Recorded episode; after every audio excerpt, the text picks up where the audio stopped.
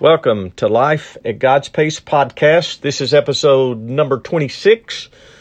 On today's podcast, I am going to write another letter to Z. In fact, I thought about changing the name of my podcast to Letters to Z. Those of you who know me probably know Z. And anyway, but for now, we'll keep with our Life at God's Pace podcast. This is letter number two to Z. And here is what I've written to Z today. In my last letter, I introduced you to a topic that at your present age will probably be difficult, if not almost impossible for you to comprehend. It's not that you don't have trouble, it's just that you don't see troubles in the way that grown ups would see troubles. Things that trouble the younger generation may not trouble the older generation who have more responsibilities. But you encounter troubles pretty soon, and they will trouble your heart. That's what troubles do. Last time I began the exposition of John chapter 14, and we, we did focus on uh, verse 1 let not your heart be troubled. Let not your hearts be troubled. And jesus was saying this to his disciples who were very troubled. We'll talk about that in just a moment. But back to trouble. Trouble is just the way of life for us. I mean if you are living in this fallen world there is a sure uh, guarantee, assurance that you will have trouble. And, and troubles are sort of like weather, aren't they? One day the weather will be nice and sunny. The next day it'll be rainy. One day you're enjoying the sunshine. The next day you're counting raindrops. And to be quite honest, Z, it's, it's much easier to forecast the weather than to forecast troubles. And sometimes that's part of the trouble with troubles. uh, we're not sure when they're coming or how intense they will be. Some troubles are minor, like not getting a snack when you want it. Some are much more devastating. And so troubles are part of life in the fallen world. And so in this letter, I want to exhort you with a very simple truth. In fact, some may say it's too simple, but it is really foundational to everything in life. It is this. It's found in John chapter 14, the second half of verse 1, where the Lord Jesus says, Believe in God, believe also in me, ESV. Here, I want you to notice that belief, when, when I say to believe in God, and when Jesus tells his disciples to believe in him and believe in God, here belief is more than just being aware uh, that there was a man named Jesus or that there is a God.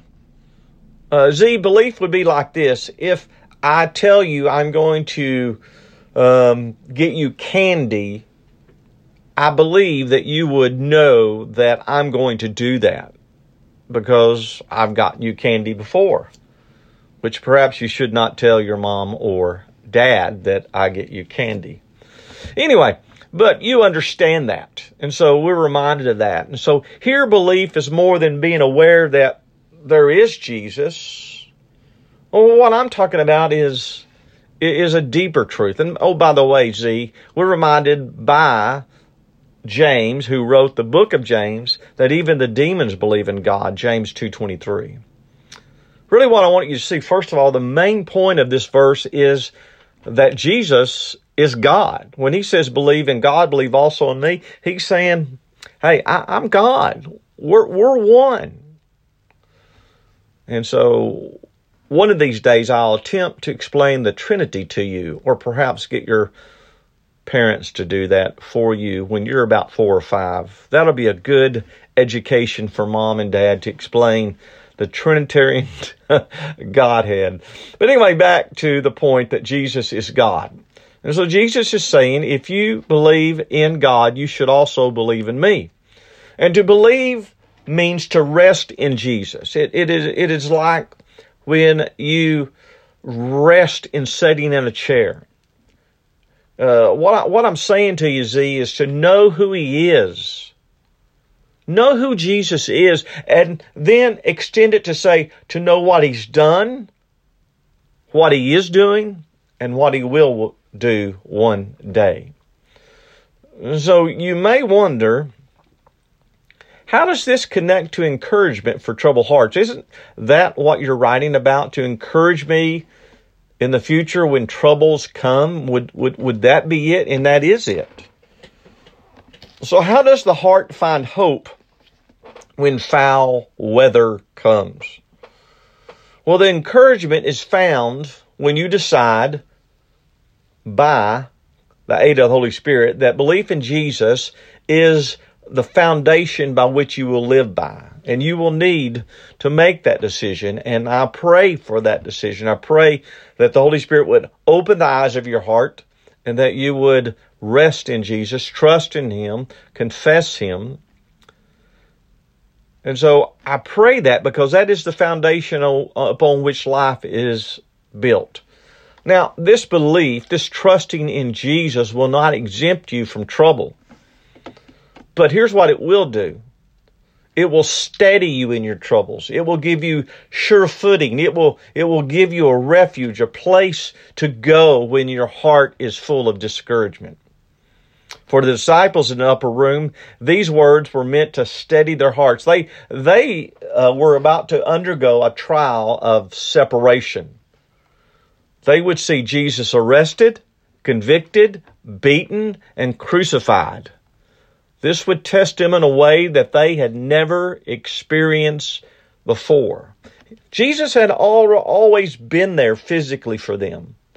But now something was going to change in that relationship. And it was troubling them. They, they, they were having difficulty grasping what he meant and how that would impact them. Well, as shaky as their faith was, they did have faith in Jesus. And trials will test your faith in various ways. And through it all, you must believe that you belong to Him, and the Him is Jesus. His love, His wisdom, His power will direct you when you need to find encouragement. To believe in Him is to look on Him. And by this I mean to reflect on His attributes. In this sense, you'll be prepared for your anointed sufferings by getting to know the one who has died for you. Practically, when you are old enough to read, I would urge you to read the Gospels multiple times, over and over and over again. Be a student of the Gospels. Don't neglect the entire Bible, but be a student of the Gospels. Get to know the Savior as divine, as written in the Gospels. Get to know Him. And though, by the way, while you're reading the Gospels and the rest of the Bible, uh, become a student of the Psalms too. Read the Psalms. They reveal much about God. These two things will help you gain knowledge of the Holy One. So your belief, Z, say this again, so your belief, Z, is not just a decision. That's not just what we want from you. Yes, you must make a decision, but we're calling you for a devotion to walk in the fear of God. God bless you, Z. I am praying for you to know Jesus Christ as your Lord and Savior.